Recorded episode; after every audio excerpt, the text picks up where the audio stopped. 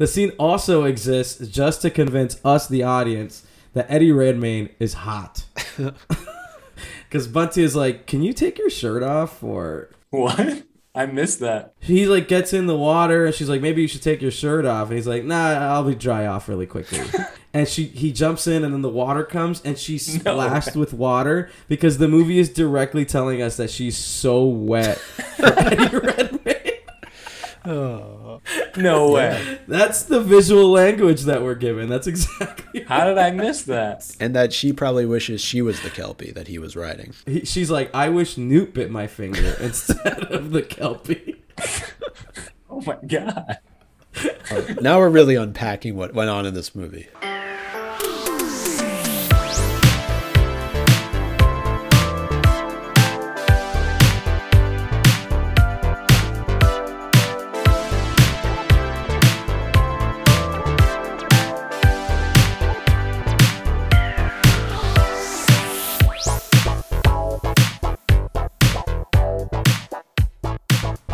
Right, what's up, real critics? It's Jose here, as always, and you're listening to Everyone's a Real Critic. If you're just tuning in, here at EARC, John Wolf and I take a look at movies that have divided critics and audiences.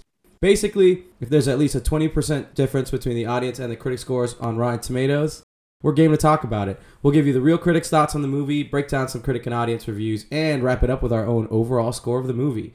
But at the end of the day, it doesn't really matter because everyone's a real critic. And boy, do we have a special episode for you guys today. John and I are joined by a special guest, podcast legend, Micah from the long running Harry Potter podcast, Mugglecast. Micah, what's going on, dude? What's going on? Oh, I was just reading what was there. Um, Go for it, man. What's Uh, up, man? what's up? No, th- this is I'm super excited to be here. Um, been listening to you guys since the beginning, and um, Oh, John- wow, thank you. Yeah, yeah, John paid me too, but that's okay. Um, Yeah. I forgot to tell you that. all of the proceeds we've been getting from uh, all of our Twitter fo- our two our both moms, they they go to they go to Micah. They So go straight pretty to much Micah's our- pockets. Yeah, our parents have been paying for Micah to listen, but uh it works out, I guess. in all seriousness, though, uh, I've been looking forward to coming on because we have the Secrets of Dumbledore that was just, or is just about to be released.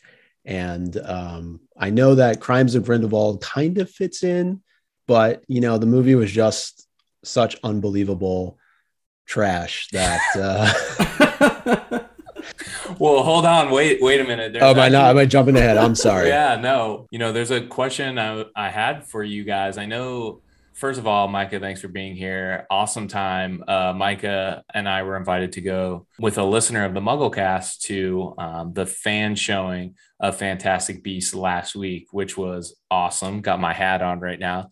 But Mike, I remember, you know, through my times of listening to the Mugglecast, you guys have actually uh, been blacklisted by the uh, J.K. Rowling authorities, and uh, you've already come on our podcast and called her trash. Are we gonna get blacklisted? Uh, well, I didn't say. Well, I said the movie was Oh, right, trash. right, right. Sorry. Yeah. Yeah, Uh, yeah. Good yeah. call. But you know, I can cut that up, Micah. I can we make could it just have you say that you called her trash.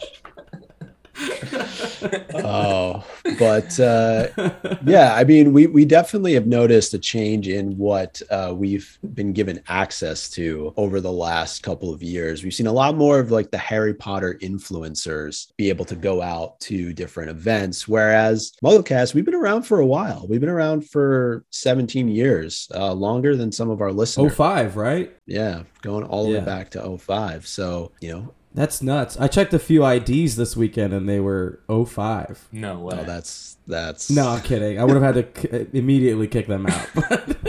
Yeah, I mean, normally we would have been on the other side of that uh, little uh, kind of red carpet event that John and I saw at at Lincoln Center. But uh, John actually had a pretty good idea. He was like, he saw all these uh, SUVs pulling up, and he was like, "Yo, dude, let's quickly order uh, an Uber XL and uh, pull up." Just roll that out. is a good idea. Yeah.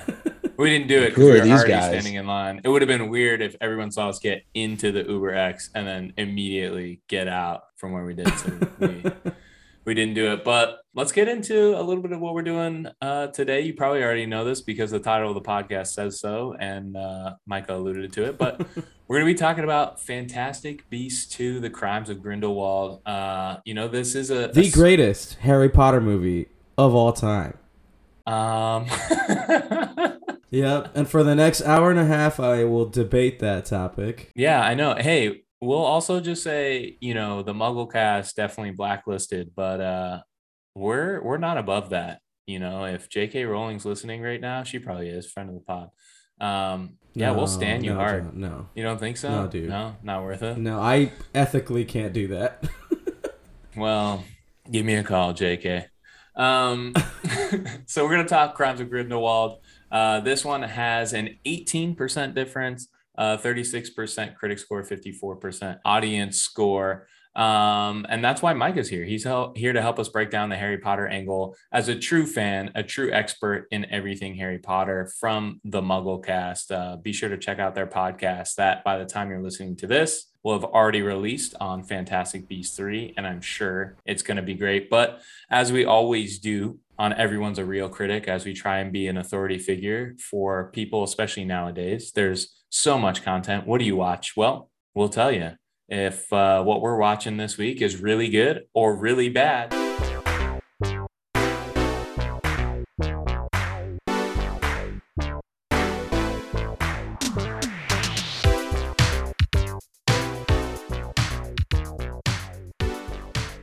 So we'll start with our guest, Micah.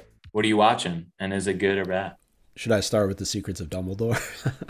You can, yeah, we can keep going in on it. I don't know. I, I felt well. That was somewhat of a middle ground uh, for me, but um, I think I recommended this Netflix series to you, Young Wallander. It's actually, um, I guess, a earlier version of Wallander, which is a series that detective series that uh, features Kenneth Branagh. I haven't watched the original, but the uh, the younger version is actually really good, in my opinion. It's bingeable, you know, six episodes for both seasons, easy to go through. so is is Wallander? Uh, you said he's a detective, He's a detective, yeah. and does the six episodes? Is it like one case that he's tackling, or is each episode a, a, an individual case? Yeah, it's You know, it's is pretty it much one case or- Okay, okay. I'm okay with for the entire though. season. I'm cool with that. I watched. Uh, it reminds me of Perry Mason on HBO Max, which was like one case that he tackles in a in a season, and I was a big fan of that show. So I'll check it out. What was the show with uh, Matthew McConaughey? True and, Detective. Uh, Woody True Harrelson. Detective. True Detective. Yeah. No, that's a the first season. Good Yeah. show. And third season wasn't bad. Really good. Which one? Yeah. The third? The second one was the one that was Yeah. terrible, right? Yeah, that's when spoiler alert Vince uh, Vince Vaughn is shot point blank by a shotgun but lives through it. Holy shit! That's the spoiler alert of the century. It happens in like the second episode. oh, okay, good. a I never saw it past season one. I was like, I followed the hype through season one, and then I forgot about it when season two came out. Season three is not bad. You should Yeah, check you it out. Okay, John, do you want to go next? Do you want to talk about what you've been watching? Yeah, yeah, yeah. I'll go. I got. I actually have a lot. I mean, over the last couple weeks, I spent some time on a plane, uh, which for me is a good time to to just binge stuff. So, on the plane, I watched, uh, and I'm not going to talk much too much about it because there are things that I want to talk about. Um, Death on the Nile. You reminded me with Kenneth Kenneth Brown, whatever. Kenneth Branagh. Mm-hmm. Professor Lockhart. Yeah, Let's- you can say Yeah, his name. Gilderoy Lockhart and uh, Chamber of Secrets. Yeah, you got it. Um, that was just really cool. Nothing good, nothing bad about it. Um, I watched the Adam Project. That was really fun. Also, Ryan, is that the Uh, Ryan Reynolds? Not good, not Okay. bad. Yeah, he goes back in time. It's like Back to the Future, but with himself. Really? Uh, and he's not trying to bang his mom the whole time. And then I watched, uh, obviously, Fantastic Beasts 3, as we kind of alluded to, the uh, uh, the fan screening where we got to see Eddie Redmayne, we got to see Jacob, we got to see a few others from the cast, uh, but those were really the two main. Yusuf Kama was there, uh, Bunty was there, and uh, the new character, her name escapes Jessica me. Williams. Uh, yeah, she was also there. It was awesome, honestly. It was kind of cool to just like be caught up in the spectacle. They were all walking down the red carpet. We got, I'm wearing the free hat. We got a free wand. Popcorn was free. Soda was free. Wow. Bathrooms were free. COVID was free. Hey, the COVID was free. Yeah. it was a good time. But I actually wanted to, I don't, Micah, I don't know if you've seen it yet, but I did finally see The Batman. Have you guys Yeah. seen it? have- did we talk about this at all? No. Because that's The only thing we talked about was uh, I tweeted from our account that The Batman could have been a two hour movie. dude. That is a And I still stand take. by that I disagree. I totally disagree with you. it is really good. Yeah. Bat the Batman is really good, and if you have HBO Max, it's it's coming to HBO Max on April 18th. Um, so that'll be by the time this airs this week. So um, if you've been putting it off, no longer. I'm gonna you. watch it again. I'm like 100% gonna sit down and watch the whole thing again. I'm also going to watch it again because I feel like the theater I was in, I don't know, sometimes it was just like hard to hear. Also because the new Batman, our guy uh, Edward, Robert Pattinson, he kind of muffles his Cedric voice. Diggory. No, Edward. Cedric I- Diggory. Yes. he he he sort of muffles his voice a lot when he talks, so it was kind of hard to hear. And so does Jeffrey Wright. Like I feel that he's notorious when I watch him to kind of bumble a little bit. So uh, definitely excited. About it. But it is really good. It's really dark too. I will say. hmm Uh, so if you're And having it's a a, good day, it's a little sexy. you yeah, know? it's a little horny. Yeah, it's a little yeah, horny. yeah. Just like a scene Yeah. from this movie that I will get to later. Really? Is- Yeah, yeah, yeah, sorry, I'm dr- I'm droning about Batman, but uh, Moon Knight also really good. Let's get it, Jose. What are you watching, man? Uh, I've spent the past week rewatching the Lord of the Rings trilogy, the extended editions. In anticipation for the show. Honestly, just at, randomly. Like, I just turned Oh. Fellowship on randomly one day, and they're all so freaking long. So it's taken me Yeah. like an entire week to watch all of them. But I just pick them right back up to where to where I left off, and I'm engrossed. I don't know. It's I think these are perfect movies, guys. Remember growing up too, like there was a dichotomy between people were like Harry Potter fans or or Lord of the Rings fans. No. yes. Why can't we just come together and meet in the middle and just enjoy fantasy in general?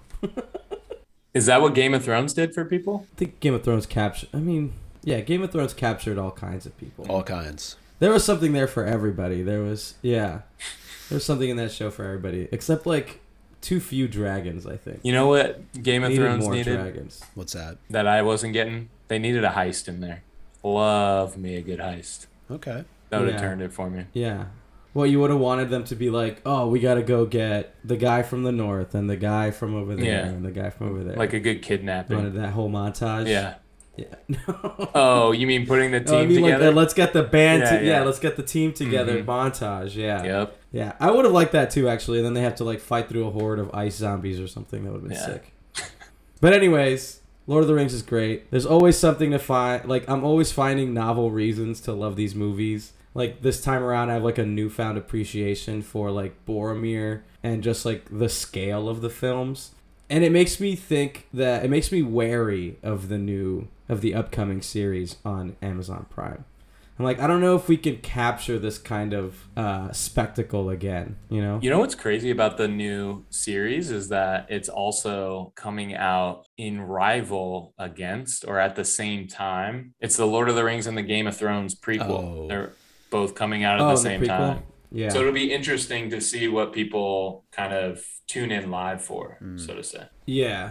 It's also interesting when you compare like how Lord of the Rings, you know, The Hobbit came out a few years later as like a spiritual successor sequel trilogy, much like Prequel. what we're seeing Prequel now. trilogy. prequel prequel trilogy. much like what we're- much like what we're seeing now with Fantastic Beasts, Secrets of Grindelwald, Crimes of Dumbledore, There's a lot of that. and where to find them and where to find them. That's pretty good. It's a good time. What were the crime? Well, we can talk Thanks. about that later. So we, we will have the Yeah. The title made no sense Yeah. either. there was a lot of crimes in this movie. Let's let's get into the Yeah, yeah. Let's get into it, man.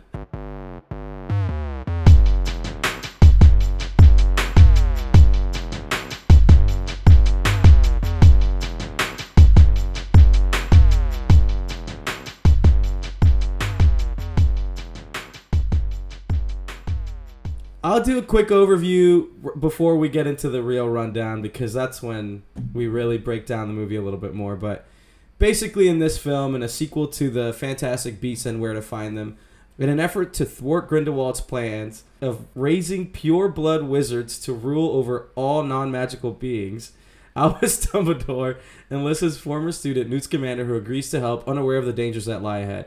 Lines are drawn as love and loyalty are tested, even amongst the truest friends and family in an increasingly divided wizarding world. Nailed it. When you read uh, uh, all like the J.K. Rowling names that she's made up out loud, they just sound like gobbledygook. Who was my favorite character in Harry Potter? Isn't Credence's last name Credence Barebone? Yes. That just seems like she, I heard somebody say that, and I thought they'd made it up. yeah, seems like she just gave up on that one. Yeah. This one notably um, directed by David Yates, um, and also once again, same as the first movie, only written by J.K. Rowling, which changes in Fantastic Beasts. Solely 3. credited. uh, solely credited with writing, um, which changes in number three. But that is something to note, uh, I think, as we move through this movie. The real rundown. Let's get it. All right. Well, I did write it to the inside joke with the real rundown is sometimes I write them to intentionally trip up Jose as he's reading it, but I will give him my best shot. It's kind of like reading your own handwriting. I should probably tell you right now that I went in there and I changed some things up. I uh, put a dick jo- dick joke in the middle of it, so Okay, well, I took go go ahead, I buddy. took it out.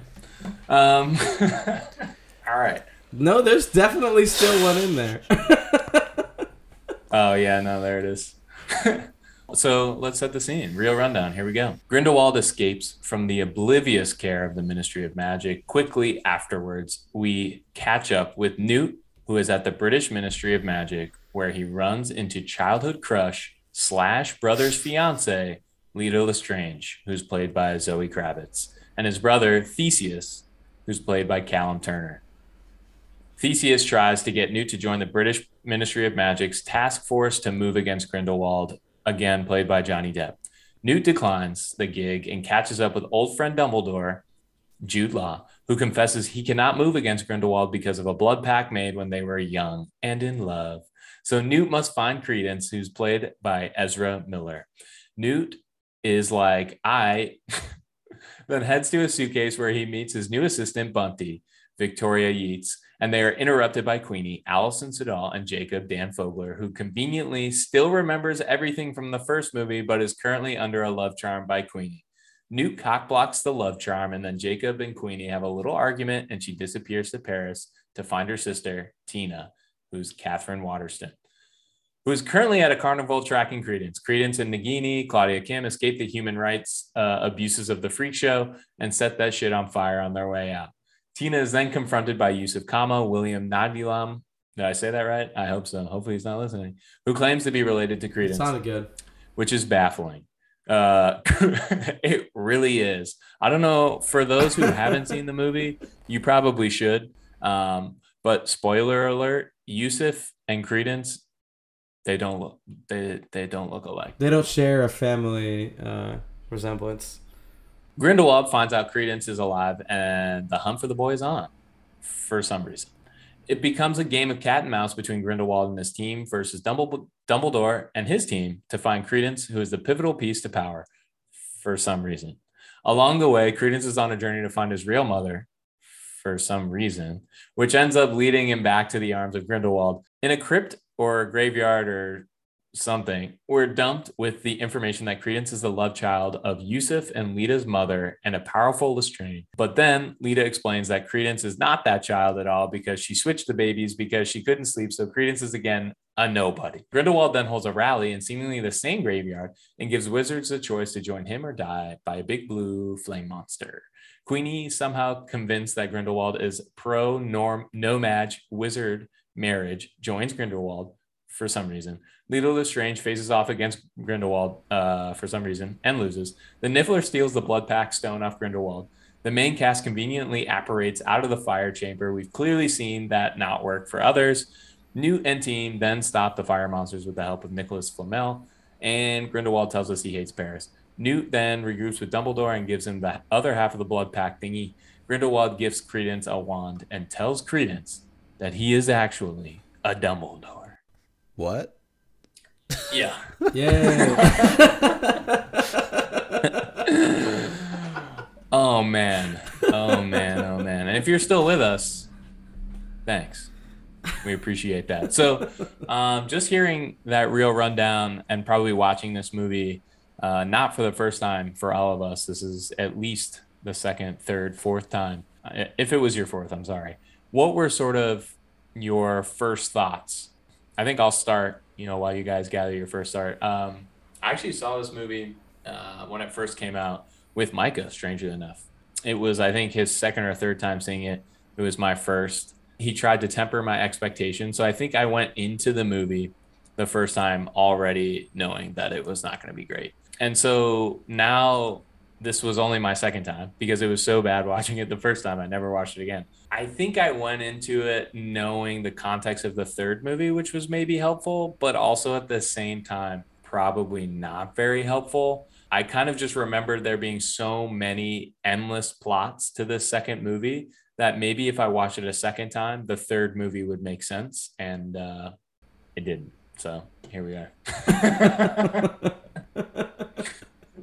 Micah, do you want to do you want to go first since you guys shared that first watch together and and have also seen the third one together? So, I'm curious personally to know like how if you had all that context, like how you brought it into this rewatch. Uh, yeah, it was it was definitely tough, and I I do remember I watched this movie after Syracuse got a narrow victory over Georgetown, so I was already hyped up. But that aside, there were a few adult beverages thrown in and some secret cider brew. Do you remember that from the bar we were Yeah. at? I don't know what the hell was in it. So you would think that maybe that would have contributed to our lack of understanding of just what was going on in this movie. But as I watched it again, no, um, I was completely sober this time. but what bothers me the most is that the original Fantastic Beasts movie did an amazing job of standing on its own, right? It had to follow in the footsteps of Harry Potter, and yet it somehow was able to stand by itself.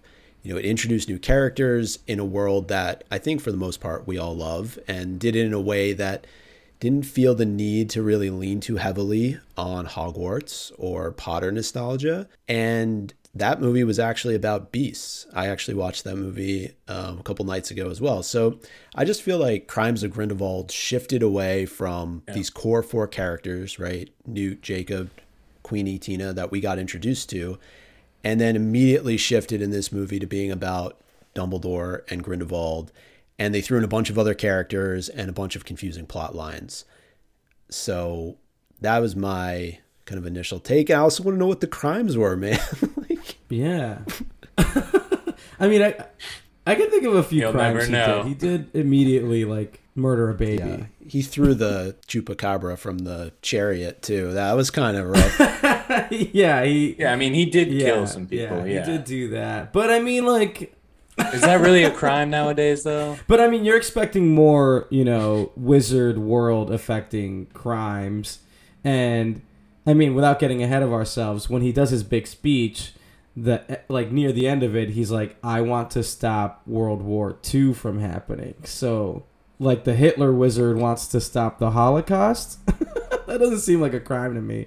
It seems like something we should we could all Oh, get yeah. behind, but you know, the baby killing, not really. So, anyways, this was my second time watching this movie too, John, because I remember walking out of the theater and telling myself that I would never watch it again. I found it convoluted and are. so messy and like the retconning of the original movies and books didn't really sit well with me. But it has been a few years since then because i think this came out in, oh, in 18 and i went to go see it like the first week it came out.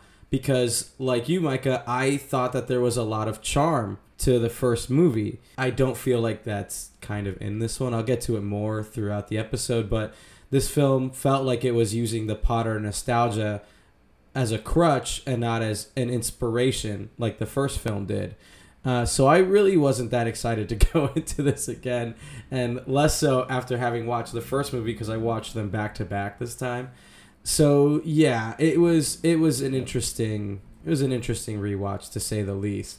Did you like how it began though? Were you were you on board when it started? All right. So, like you guys said, and I didn't want to beat uh, a dead horse with this, but uh, I But guess I will. nothing. I did really like the first one because of all the beasts and how fun, and it felt more like an adventure. And it also reminded me a lot of how when the Harry Potter movies start, they start very naive and fun and childlike and bright and that they're having an adventure and then the the end of the first one quick like it takes a real dark turn real fast um i mean there is a storyline where credence is getting beat by his um foster mother with a bare bone. uh, for for lack of a better word, which is not a great storyline. And then he just dies, uh, and it was pretty dark, and he just completely evaporates. And and I remember watching that, being like, "Whoa." Like that did not really feel like what this movie was going for. So the beginning of this movie, I was like, okay, we're gonna just head straight into darkness. That's cool. And I remember Grindelwald is sitting there. He looks disgusting. It's super dark. He's super pale. And just the fact that he's sitting there and a fly, like a harmless fly, is buzzing around him and he just zaps it like nothing.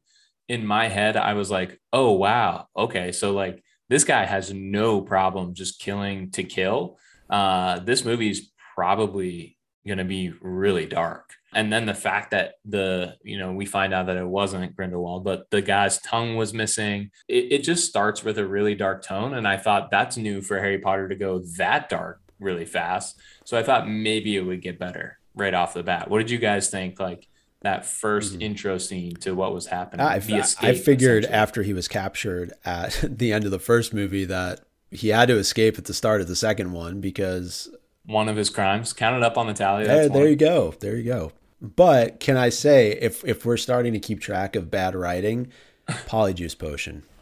The guy just spent the entire Yeah. first movie as Graves, and they didn't think that maybe something would be up when he tried to uh well when he was being transported, right? Like and it's the same plot Yeah. device. But also to talk to talk about bad writing again.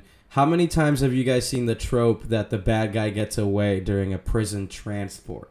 Like it's it's been done so many times. And I and while I did think that, you know, the cold open was exciting, it didn't actually make a lot of sense to me because the, the prison transport idea in the wizarding world is just crazy to me. Like they couldn't port key him, they couldn't apparate him out of there.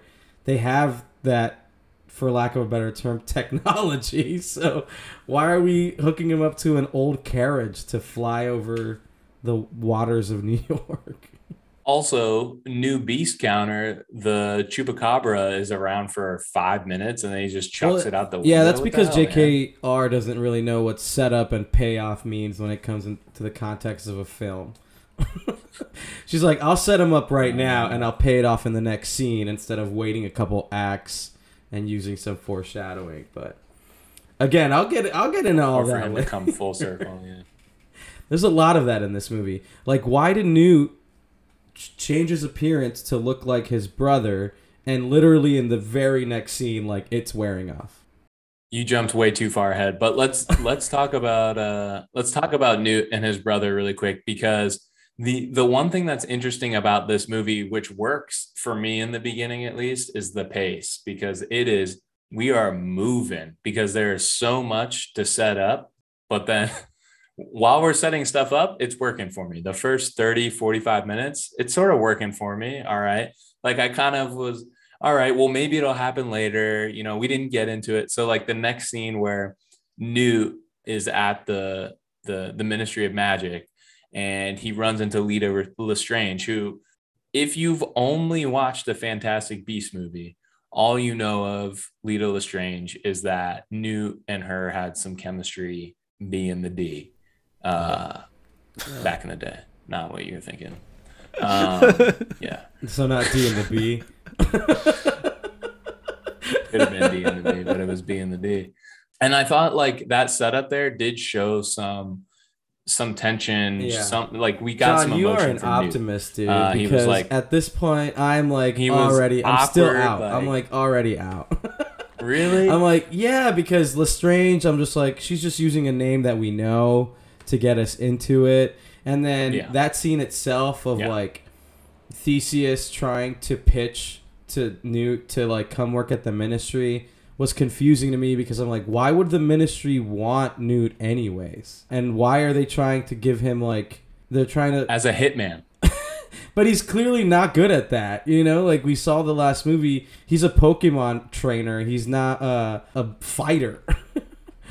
so I'm like already confused. I mean- and they're throwing all this information at me. And I'm like, wow, this is a lot to go off of right off the bat. We're Micah, as a Harry Potter lore expert, when you saw Leta Lestrange, were you excited? No. The fact that you're thinking about it, yeah. I mean, did you ever look at the f- Black family tree and was like, I wish I could go d- further down that branch? No, but I, I think it's hard because looking back on it now, she just didn't have any sort of payoff. And I'm sure we're going to talk about that. It's like you mm-hmm. introduce this character who, to your point, Jose, is, is part of a huge magical family, right? And just mm-hmm. It seemed like they were going to be going into a really cool direction. Maybe we are going to learn some new things. And then all of a sudden, she just goes up in flames, literally. That's it. Yeah, she quite literally does. it's difficult see, to talk about this movie in order though because Maybe it'll make more sense if we if we talk about it out of order. It might. I think I think it has. I mean, there's I don't think there's another way to talk about it because the movie feels like it's out of order.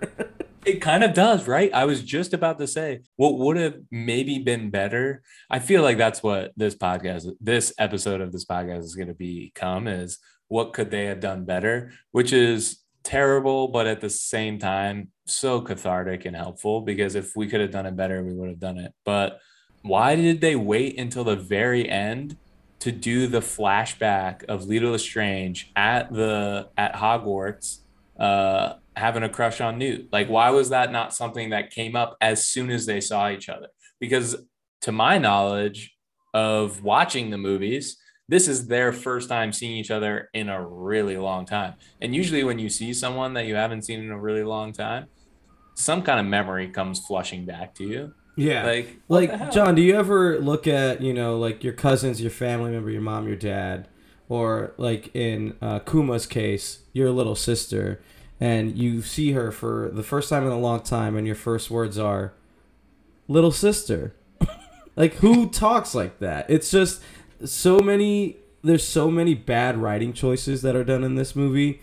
That flashback as well is like 15, 20 minutes long. Yeah. Like it felt like it was a short film. And for what it's worth, I enjoyed that flashback. I thought it was fun, and we were learning a little bit more about Newt as a in, in his time at Hogwarts. But did we need it? Not necessarily. No, but I guess we did need you know to be reminded that Hogwarts exists.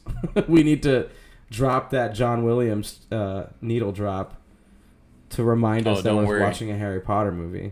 You get a lot of Hogwarts in the next one. No Leta though. A lot Spoiler. of Hogwarts. We also see Theseus uh, right away in this one, who I don't think we see in the first movie. I can't. No. Rem- I can't. Re- I'm pretty sure we don't. He's This is our first mentioned though. We- he's he's mentioned as a war hero, which I have questions about too. Like, so they fought in war World War One, or are they talking about a different war? I think World War One because Newt was also Okay. part of the war, but he was dealing with dragons. He says in the first movie because it comes up in a conversation with Jacob. He says something about Ukrainian dragons after Jacob says, "Yeah, of course I fought in the war." Dude, I am so tired of Americans whitewashing our history books because I had no idea that there were dragons in Who the knew? World War. Yeah. Yeah, I didn't remember that at all. man. I don't remember that at all. Dude, we wouldn't have known because they just fucking whitewash everything.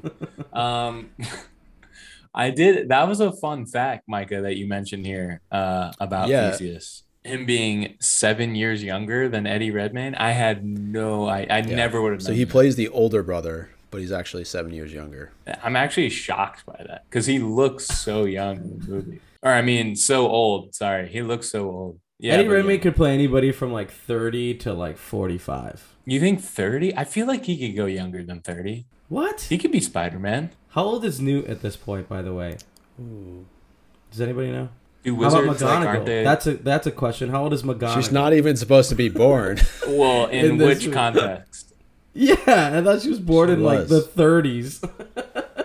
She's a grown She's woman here. 15 at this point. Yeah. Yeah, She looks great in the She Harry does. Potter movies. she looks great. So right after Newt says no to being a hitman, which now that you've mentioned it that way is wild that he would have even been been asked to. We see that there's this other hitman that their their plan B who is sitting in the room at the time. And uh, like looking back on it, that's kind of shitty where you're sitting in the room in a job interview. Yeah, essentially. and they have they're begging everyone at the table is begging this guy to to do the job. And he's like no. And then everyone just kind of turns to you and they're like all right bill looks like It's you're doing yours, it. man. Yeah, you still want it yeah. That so quick question. Bill, that Yeah. guy is the guy who later in the film. I'm getting ahead of myself again, but I just don't want to lose this train that's, of thought. that's all right Bill is the guy who then is tracking Credence, right? Yeah. For Grindelwald. He like works for Grindelwald. Here this is maybe nitpicky here, but that guy took on the Obscurus and was fine. He just did a little Protego charm on him and was absolutely fine. So I don't understand why Credence is this like big powerful thing, the only person that can destroy Dumbledore. Because it seems like Dumbledore could very easily take on an Obscurus. right? you've done it Right. I don't understand. I just don't understand. After he fights I him think- and he's like totally cool, he's like smiling at the end of the fight too. He's like totally he didn't even break a sweat. he's like man Yeah. that was a toughie huh Yeah. I yeah, it's weird. It's weird. I think there's a lot of convenience with Credence's character. I know right after we meet Dumbledore and Bunty and Jacob and Queenie, which we'll come back to in a second, where Credence is at the the carnival, he's a he's somehow this super powerful like the the existence of wizards hinges on this young boy's power and he is at a carnival caged as Yeah. a carny Why? doing like and being yelled at by someone Mhm. and then he's like, Yeah. "Oh, wait a minute. Forget this. I'm gonna blow this popsicle stand." And he Yeah. just jumps out. And also, why is Nagini in this movie? No, uh, that's kind of where I was going too. Is it, it seemed like he was put in the circus to pair him up with Nagini, but then that doesn't really go anywhere either. She was written out of Fantastic Beasts three. There was a lot of controversy around her character too. So Where where does that controversy come from, though? I Yeah. is it just because she's retconning that Nagini was Voldemort's snake later, or was there something else that we're not aware of? there's a lot that was made around the fact that a Southeast Asian female was trapped in the body of a snake and essentially a servant to Voldemort. Oh, I okay. yeah, that's bizarre. At least she wasn't transgender though. yeah.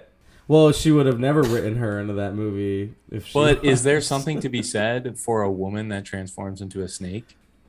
Yeah, they're trans species. Yeah. Uh, well, no, like and a snake that's is like a very phallic symbol. She's a woman.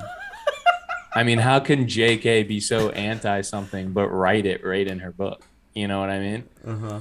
Anyway, But talking about fan service though, But you can poke holes in. yeah, no, I was just gonna say fans. Another fan service would be including a character like Nagini, where you don't even need to have her in this film. Yeah, yeah. It's just a recognizable name and just more lore, I guess. You Can we call it lore porn. hell yeah. I like I like the sound Lorne. of lore porn. Lord, Do you think that's where Lorne Not- Michaels not got his Lorne. name from? Do you think Lorne Michaels got his name from No. lore porn? He just like is so hard about sketch comedy and uh, sitcoms that he just named himself Lorne. SNL SNL is Lorne porn. Yeah, hell yeah, Oh. it is. He totally would. He like sits back. He enjoys that shit. Um, speaking of characters that are useless or probably didn't need to be in this movie, or kind of, you know, I'm gonna set you off here, Jose. Characters that don't need to be in this movie, kind of useless. let's take a step back after Thes- Newt says no to the Ministry of Magic. We meet uh, Dumbledore really early, uh, who then Yes. informs his whole purpose for this movie. And spoiler alert, the next movie is that he can't do anything, but he's there. And okay, so this I'm convinced only exists. This little device only exists because J.K. retconned her way into like a hole. she has no idea. She had no idea how to write herself out of it, other than making some reason up as to why they can't fight each other. And it all comes from her deciding that Dumbledore was gay and having no real explanation as to why Dumby can't go just fuck up Grindy. Yeah. And what's interesting? So then again, why is Dumbledore in this movie then?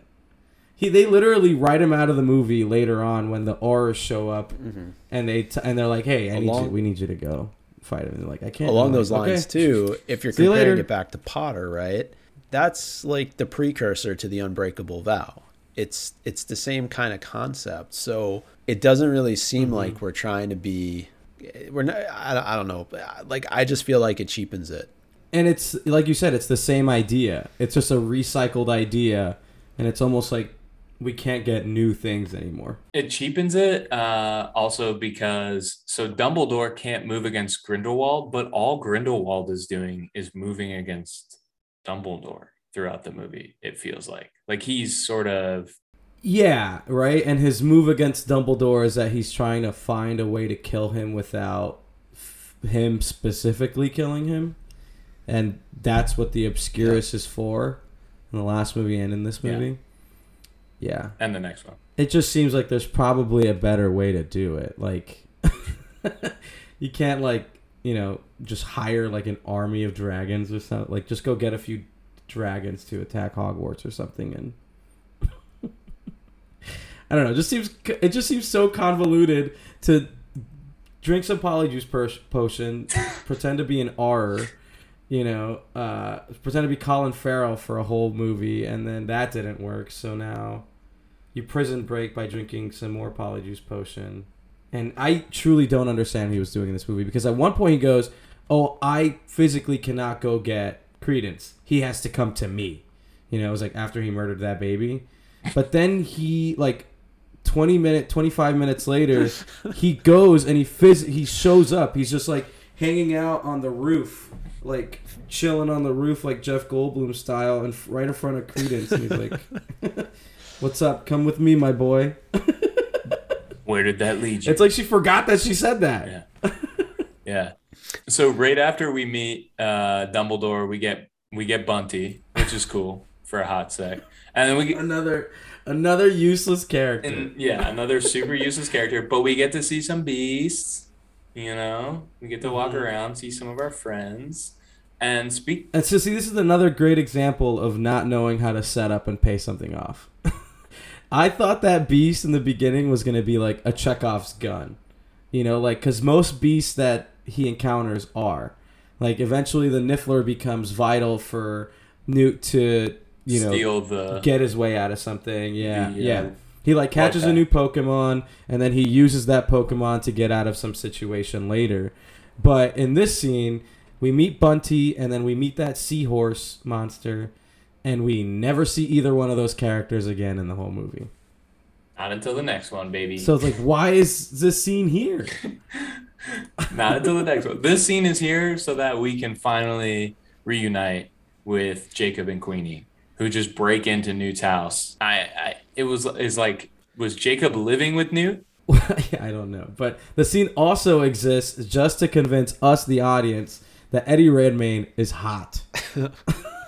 Because Bunty is like, "Can you take your shirt off?" Or What?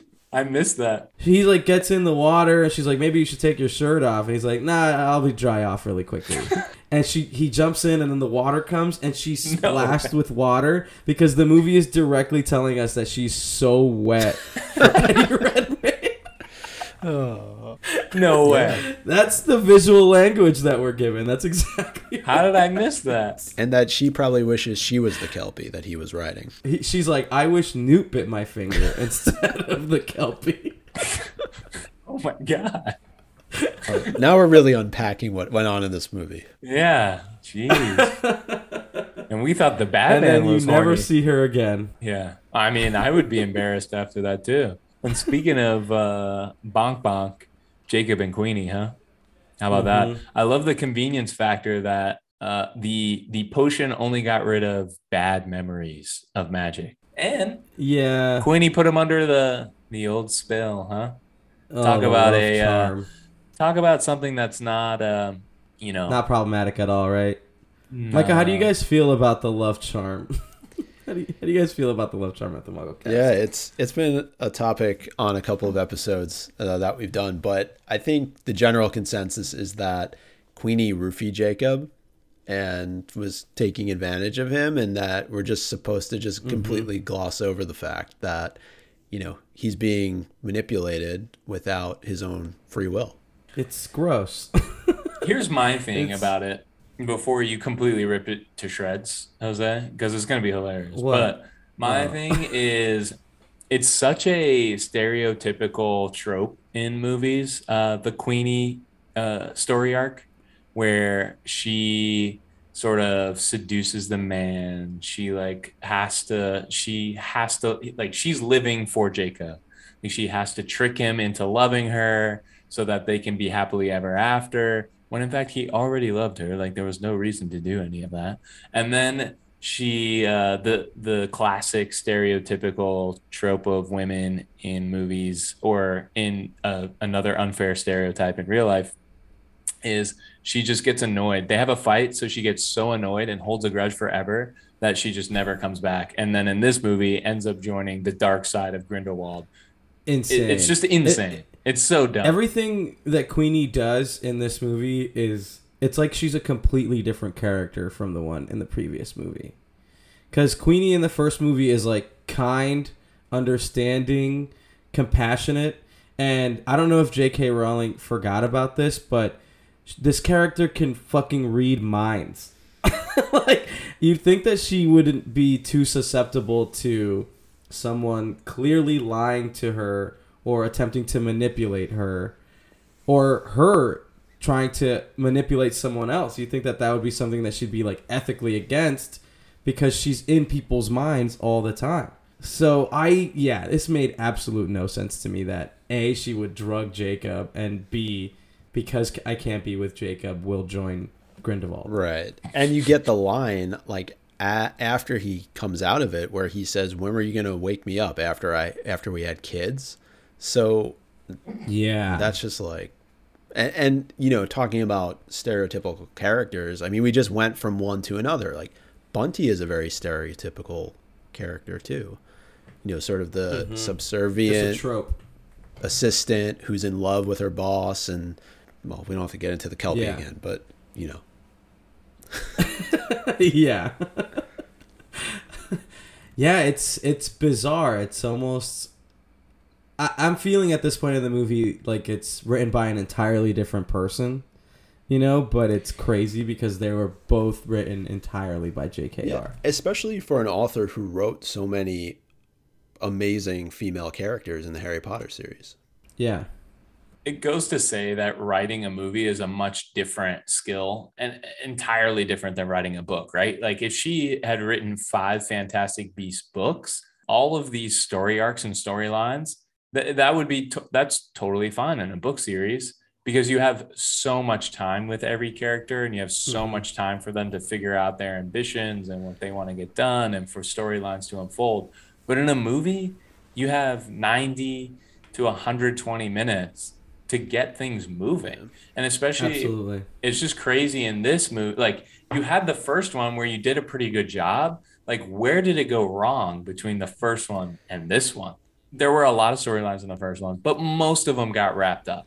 And it from start to finish is a good standalone film. Mm-hmm. This one is like a complete talk about carnival or a circus that you know we Credence is about to be at. This is a fucking circus with no tent. It is just bonkers. There are people running wild. Yeah. The, you bring you bring up a really good point though in that there really is no source material, John. Like if you look back at Harry Potter, you had the books to draw on. She had as many pages to write as she wanted to, and then it was somebody else who was taking her work, like Steve Kloves, and adapting it for the screen. Here, she's being tasked with that responsibility with really no source material to our knowledge. There's not a story that you know we can relate to even as fans that we're like, oh, they cut this or they left mm-hmm. this out. You know, whereas we could do that with any of the Harry Potter books. So I think like that's another thing that that's kind of hurting this franchise a bit. Yeah, I think that the comparison of like book to screenplay is something that we can't ignore because in a screenplay, you know, you have to be highly efficient with what you're doing in a scene. Every scene should either move the move the plot forward or give us character moments. So you have to know what to include, what to keep out. In a book, you've got a much larger space to move away from your your your plot A and develop plot B, plot C, plot D. You can have all of these different running plots it seems like this movie maybe if you if it was a series maybe if it was eight hours long and we spent some some more time with each one of these characters and you weren't like because the pacing in this movie is all over the place because as a result we completely forget about characters for 20 minutes out of time before we come back and return to them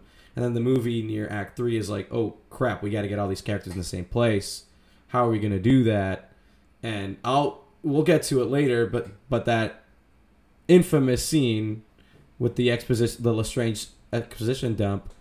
How do all those characters show up there? Is a great question too. we don't know. It's like the movie has to wrap it up now. Let's just have right after the carnival, or was it the carnival? I don't remember. But Tina and Newt ride the big, the big cat thing into the crypt. The Right? It like drops them off at the yeah. Yeah, that's right. It drops them off at a crypt and then in that crypt conveniently uh, Kama's already there. Nagini and and Credence are somehow there as well. And then Leta strolls up and then after the scene they all walk out of the crypt and it happens to also be the same crypt slash graveyard that Grindelwald is doing his rally, and every uh, Grindelwald supporter is also there. So how we the movie never answers that question. It's just in a book maybe you can describe where's Jacob been the whole time too. Oh, he was hanging out with Nicholas Flamel and went on his own separate adventure, but we don't need to see that here. it's like why why is Jacob even in this movie? Why are any people any of these people in this movie? Yeah, um, and I think those questions start really becoming relevant when we get into the second act here, where everything starts to be slowing down. Uh, and I think it feels that it's slowing down because it's going in so many different places at the same time, like yeah. you just mentioned. Um, and we do we do meet another new character. It feels like in every act we're meeting two new characters per act, but we never like that's it. Hey, what's up? So we meet Yusuf Kama in this act uh, act who has like a weird eye condition where he keeps putting eye eye drops in it.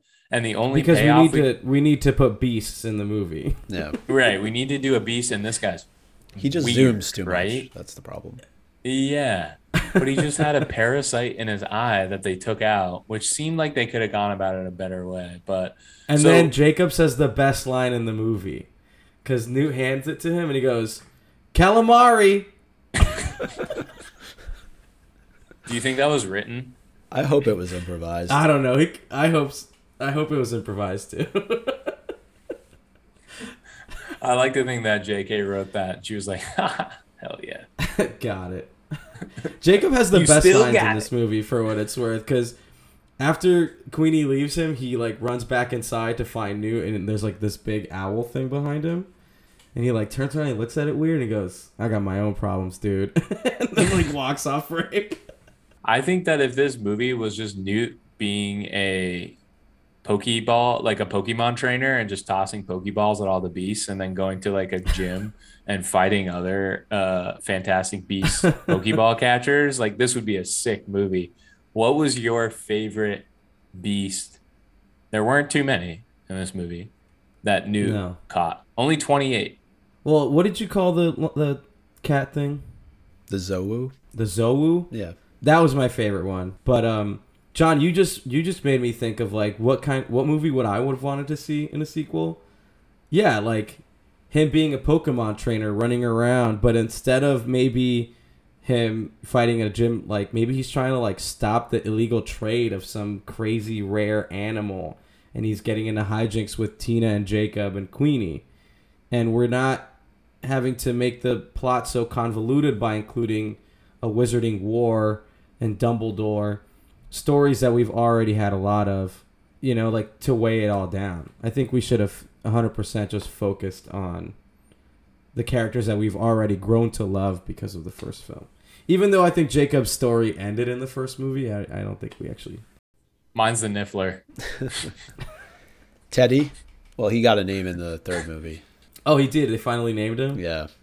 I like the Niffler too. Does does Niffler's cute. does Nicholas Flamel count as a beast? Because dude is like, I mean, he's got the elixir of life. He looks 400. he should be like 40. Am I wrong? No. He should look like he's 40. Is that- He's got you don't He's only hundred. You said that's not that bad.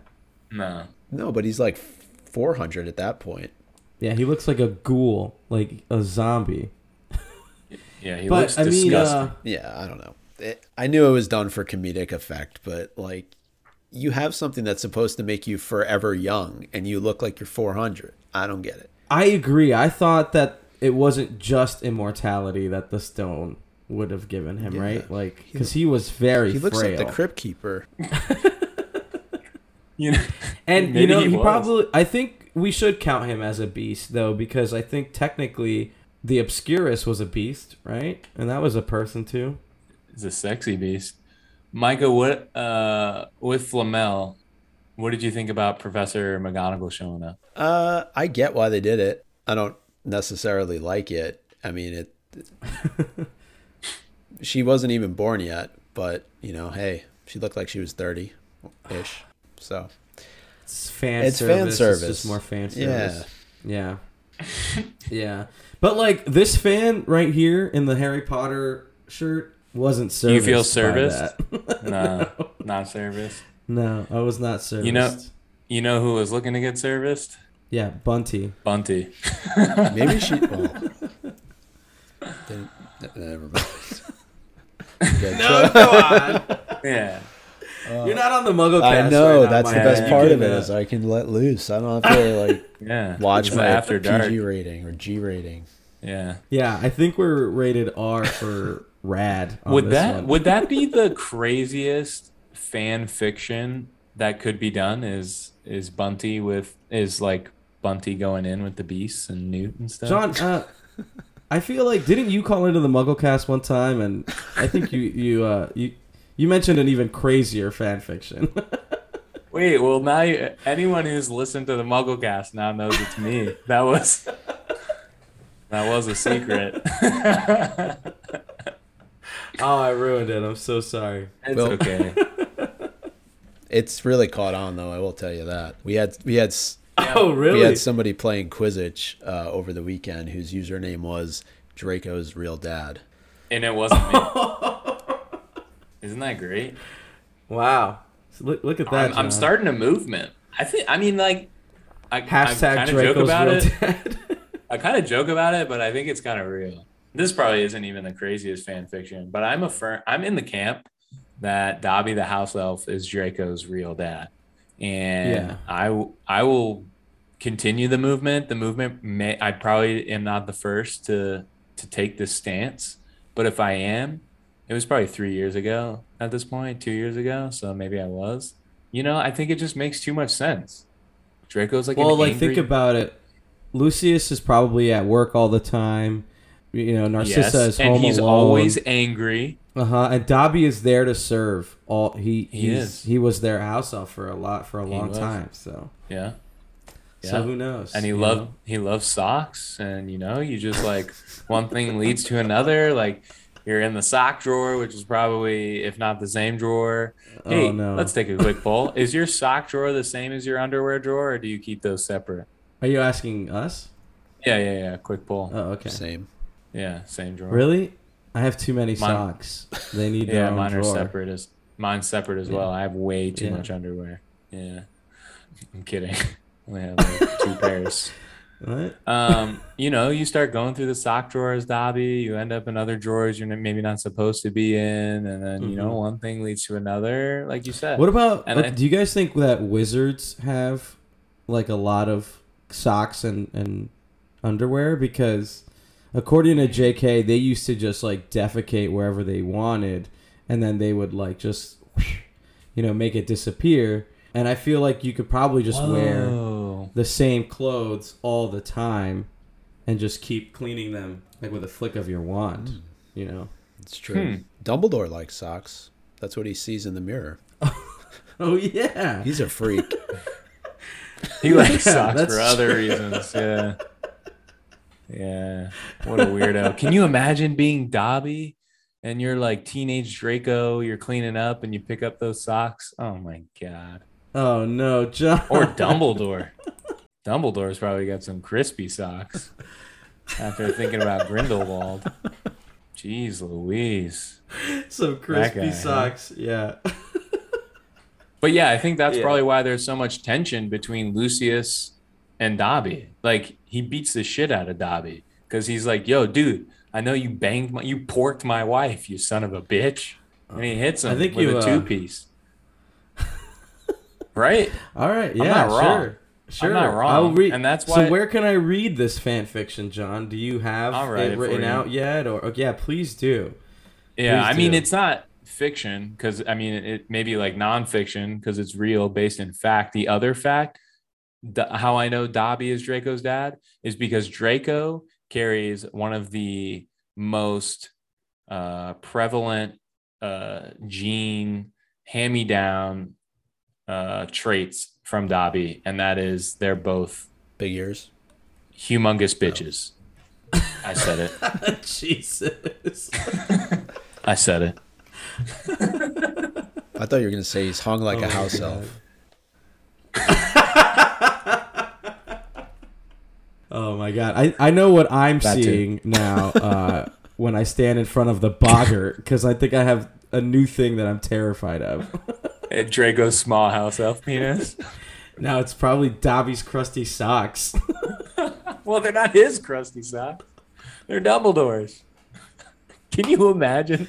What if you're in front of the boggart, right? And you're like, ter- what if like you're terrified that you have a sex dream of your teacher or something, and then that comes up on the boggart? Wouldn't that be wild? Speaking of which, that scene in this movie was so dumb. That Which scene one? was like, I've seen this before. The boggart With the scene. boggart. Oh, yeah. Yeah. Again, like what a testament to creativity right there. But and and Newt's greatest fear is a desk. A, de- A nine to five, baby. A nine to five. I can understand that, but I'm like, I didn't think wizards like actually had nine to fives. Every time we go, we see the ministry, like those typewriters are click clacking themselves. Yeah. Are yeah. No, I agree. Are elves considered wizards, or like the? Are they their own thing? They're beasts, right? Beasts, I guess. Okay. I So, know. do you guys think there's that there's that half elf, right? That um for a second Credence believes is is his mother. She, Wait, is that so? that's in this movie? so are we led to believe? And there's also Hagrid, who's a half giant. But like Muggles and wizards are a big no, right? In terms of what? I mean, like, okay, so we can't have Muggle wizard relationships, but wizard giants, wizard elf. Hmm. Yeah, like where's it stop? You know? I don't know. I don't know. Nobody ever seems to be like racist against. I guess that's not true. I was gonna say like racist against Hagrid because he's a half elf, but I mean a half giant. But if he was half elf, That'd be wild. if a giant and an elf had Hagrid, they'd just make a normal sized person.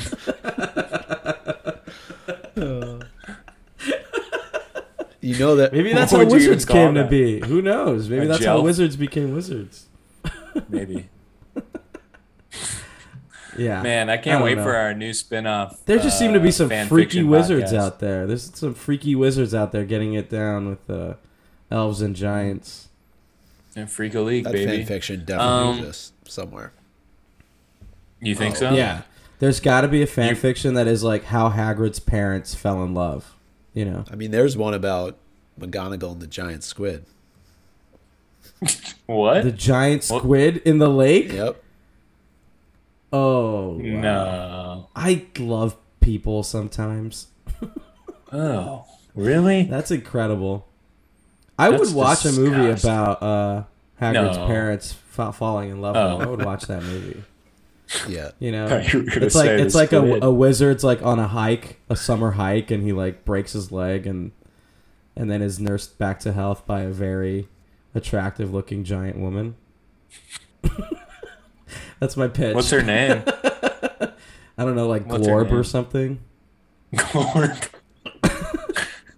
Like Or- Glump. I don't know. Some some J.K. Rowling sounding shit. I like Glorb. Speaking of dumb shit, how about the uh, Leta Lestrange rumors about her brother Corvus? Not Credence, but Corvus. How do you how do you feel about that? Where we just What take do a completely right turn here. You mean like what we're learning during the flashback that like something about her brother happened? I I didn't know who Corvus was at this point in the movie, so I was like, "All right, I guess I guess we'll have to wait and figure this. I'll see how this plays out." it was so confusing. I did love the scene though where she's like, where she's like arguing with Dumbledore for whatever reason, and is like, "You never lost a brother," and he goes, "Actually, for me, it was my sister." I'm like, okay, that was an interesting bit of writing right there. Where's that the rest of the time? Not needed. I didn't even know they had a relationship though. Now that I'm thinking about it, like The tough part for me was just that this didn't really have a payoff. Like we find out later on that it's just completely twisted and turned in so many different ways, but doesn't end up being relevant at all. And even having seen Secrets of Dumbledore, I'm not sure that it was totally relevant. So the question, going back to the top of the podcast, is why was Leta even in this film to begin with? it's a great question. Do you guys see any similarities here between this film and The Last Jedi? Mm, boy, do I. I have a lot of things to say about that. The biggest similarity I see is that they have this crucial character that they're trying to build around. In this movie, it's Credence. Um, in the first movie, they like really you you sort of leave being like, oh whoa, this thing Credence is really powerful. I've never seen anything like it in any of the Harry Potter books. We're sort of referencing like there's a tie that this has happened before, like a mysteriousness around it, and it feels new. In the first of the new trilogy of the Star Wars movies, you get that similar feeling with Finn. You're like, man, this guy seems like he's doing something new. He could be really powerful. He may be doing something we've never seen before. And then in the second, in both sequels, they totally scrap that that person has any identity of their own that is a character and they just become plot devices. That's my biggest similarity between them. Agreed. And I believe just like that movie instead of like moving the trilogy story forward felt like to me when I, I'm speaking of like Rise of Skywalker that movie felt like it complicated the trilogy instead of continued the trilogy mm-hmm. going and I haven't seen the third Fantastic Beast film but I have a feeling that the legacy of this one will be similar This was definitely the confusing one. I, I I feel like she wasn't able to write herself out of a corner, and there were a lot of corners. I, and I feel right. yeah there were a lot of corners She was just like in one She corner, was standing and, in- like, got out and was like, "Fuck, I'm in another corner she was like in a maze Yeah, exactly. Of just quarters."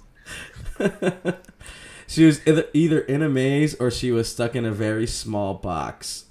and so every time she turned around, there was I think of an another octagon. corner. Yeah, like an octagon. What do you think though about Or going back to Hogwarts?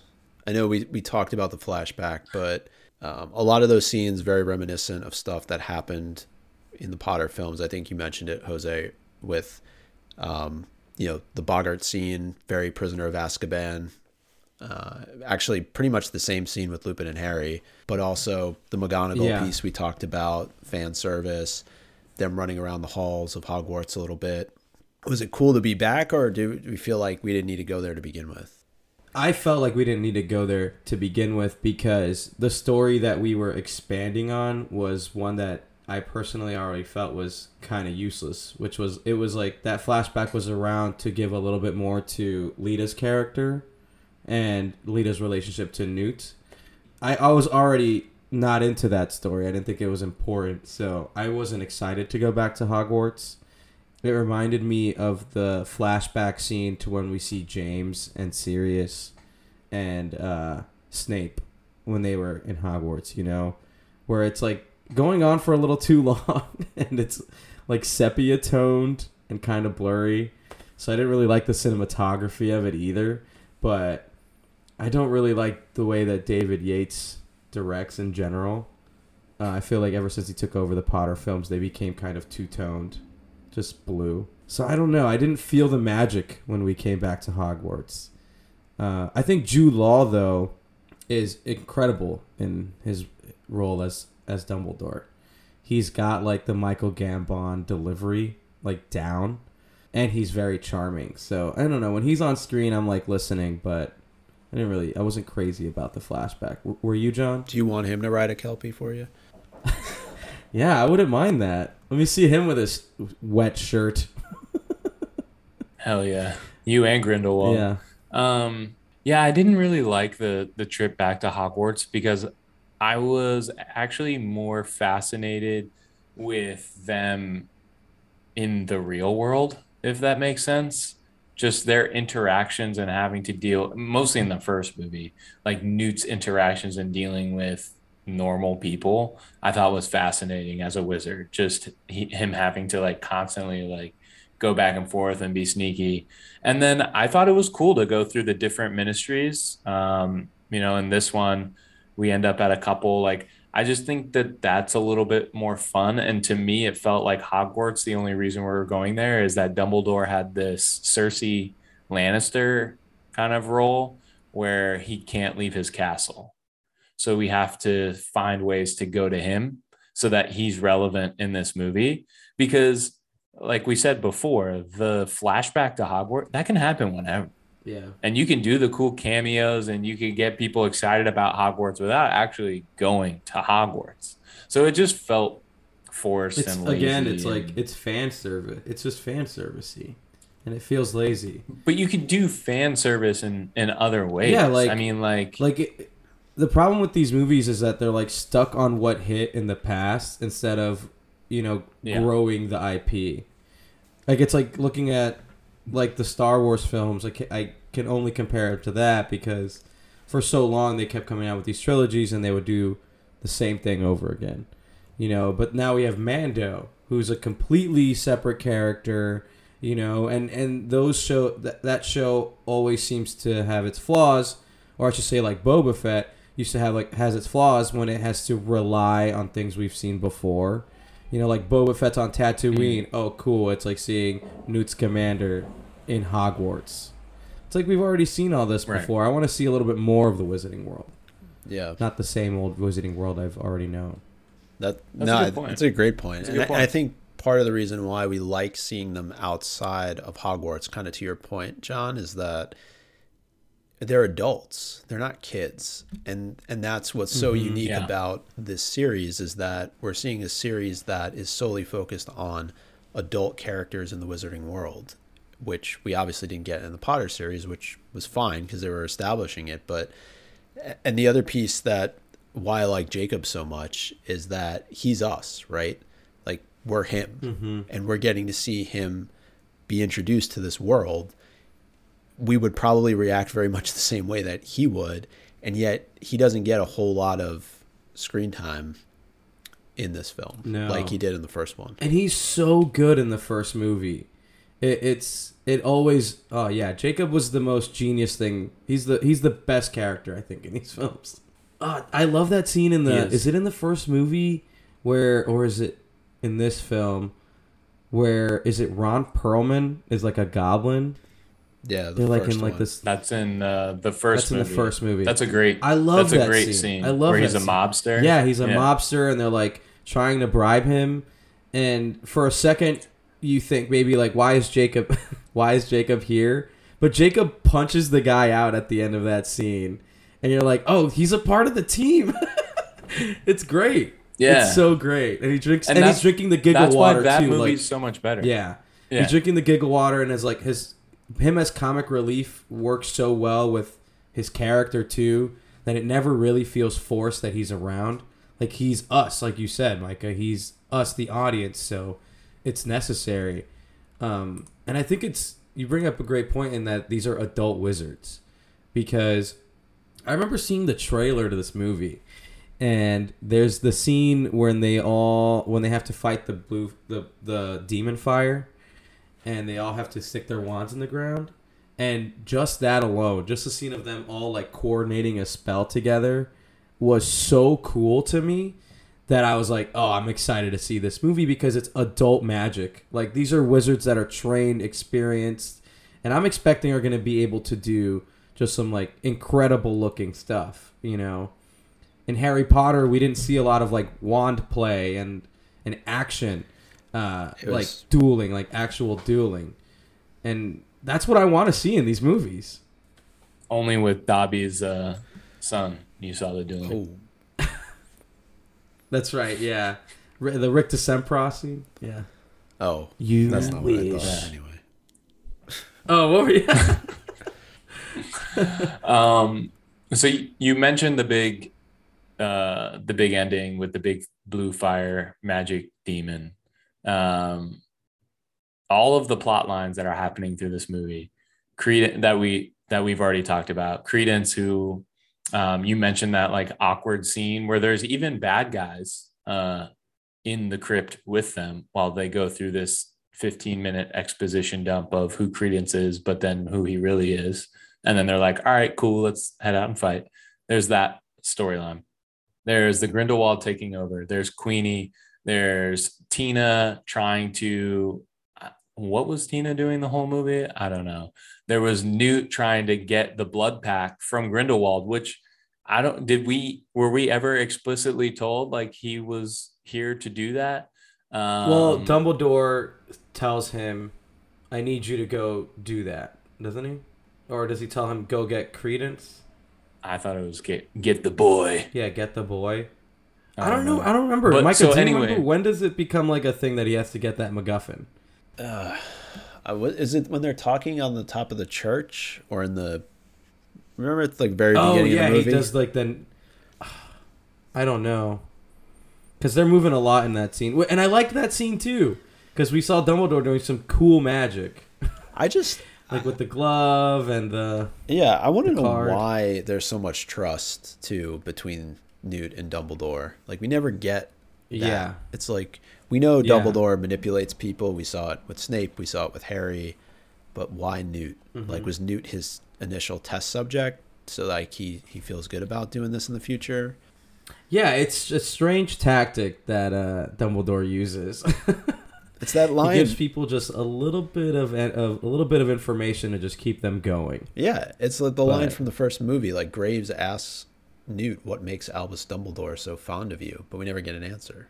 Yeah, I have I have no idea. never will. That's that's another. It's a great question because I don't understand what makes Newt so special. Like we might have a fondness toward Newt, but he wasn't. He doesn't really have a play in the grand scheme of the Wizarding w- War, to the point to where sometimes he doesn't feel like he's necessary in scenes. In fact, sometimes he's just My guy is just trying to write his book. He's trying to write his book, Yeah. man. And he gets wrapped up in these crazy schemes with this crazy Dumbledore Yeah. and Grindelwald guy, and their like weird fallout from love. And he's just stuck in the middle. So we get all these weird plots, and then a f- blue dragon, and then the and then that's it. Yeah, that was the the big standoff is Grindelwald has this big speech. He's like, "Join me, or you're dumb, and I'll kill you." And then people join in, and then the people that don't, most of them die except the main character. Yeah, the demon fire seems to be able to m- immediately murder anybody else, whether they're apparating or running away, except for the main cast. And Leta isn't even defending herself as she's walking up to Grindelwald. What did you think about Leta taking death by the horns there? I didn't understand her justification for doing that. Do you think it was because they couldn't afford her in the next movie? I genuinely, I genuinely have no idea because her whole thing had nothing to do with Grindelwald, and then for her to immediately take a stand against him was baffling. Mike, as a as a Potter fan, and you know you, you're probably more well versed in the the Lestrange backstory, but Leta as a whole, when she goes into that ring and then dies, how did you feel? How did you did you feel fulfilled or No, I mean I liked her character, honestly. So I was a bit disappointed, and I know that there were a lot of questions after that as to whether or not she was actually still alive. Like, was she kind of transported somewhere in Nurmengard, which is his prison slash hideout that he has that we see in the third film? You know, people thought maybe after uh, movie one, Graves was still kind of hanging out there too. Maybe we would get to see both of them again. But yeah, I, I just go back to earlier. It was just disappointing. I mean, they introduced this character. I know she gets a brief mention in the first film, but uh, she just never was fully developed. And No. we never really like, and we also don't really see too much of like a riff between the brother Scamander. You would think if like Newt loved this girl and her, his brother Yeah. marries her, he's just like totally cool with it. Also, like about the brother Scamander, their relationship is um, all over the place. In the beginning of the movie, we're led to believe that yeah, they have a complicated relationship, but Theseus cares for Newt. You know, he warns him about the ministry watching him. Like he's clearly concerned about his brother. And then we cut to the scene where T- when Tina meets Theseus, Theseus is chasing them. And she's like, "Oh, that's your brother, the guy who's trying to kill us. Does that happen a lot?" And he's like, "Happens all the time." But we've only ever seen them being pretty caring over each other, just having regular familial disputes. Like, so are they often engaged in firefights with each other? Because I haven't seen evidence of the sort. Like, that was wild. And to I mean, speak can- about that scene for really a second, you um, Tina and Queenie and Leta are all ministry government agents. And the only way for them to infiltrate the ministry is for him to pull out the massive tiger thing. Like there wasn't any more Oh, baby. there wasn't like a better, more efficient way of breaking into the uh into the ministry without having to fight all those tiger those cats. Oh yeah. It's dumb. Oh dumb. yeah, I forgot about that library scene because It's forgettable. why did they have to go searching through the whole thing and then just be like Accio, the papers I'm looking for, please? Yeah, I don't know. And then the librarian, some psycho with cats that only attack. That was wild. Mhm. That's another weird storyline. I feel like we were gonna finally unfold some more information about the Lestrange backstory. Not necessarily Credence, but maybe the Lestrange backstory never came to fruition. And then so the movie ends. Grindelwald sort of has his followers now. He's established himself as a cult leader. And then um, we get back to his hideout with Credence. And then he tells Credence essentially that he's a Dumbledore. Yeah. And that's how the movie Yeah. ends. I hated this. Did you feel- Oh, Did you feel that was a payoff to all of the ups and downs, the three already plot twists as to who Credence was? Did you feel like this one made the most sense, or was even surprising?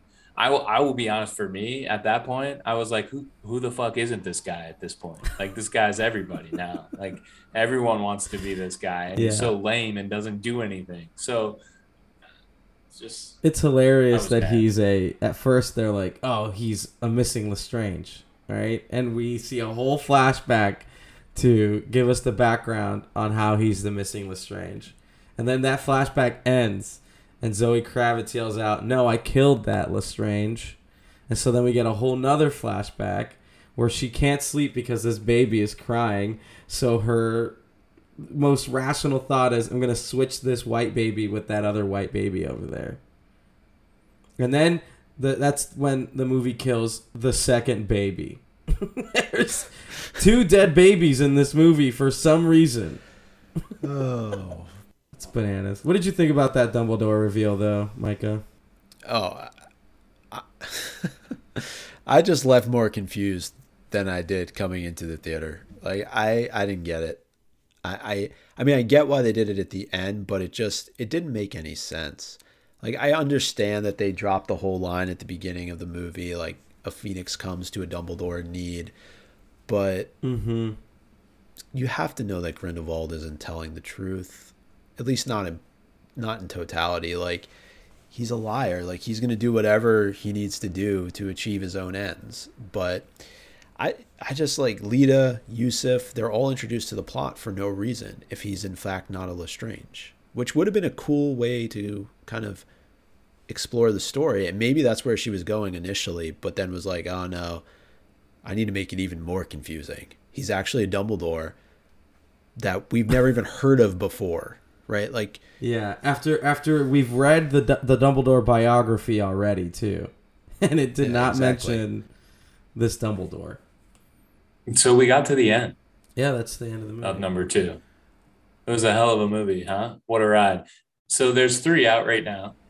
I can't believe we Do we didn't think talk more and about five that insane flashback scene though. Just back Which to one? back flashbacks. That was bananas. The one about the babies, the one with the baby switching and the uh and the Imperius curse again. And okay, here's what's the difference between that Lestrange putting the Imperius curse over an innocent woman and having a baby with her and Queenie love charming Jacob. It's not a There- not a big difference there.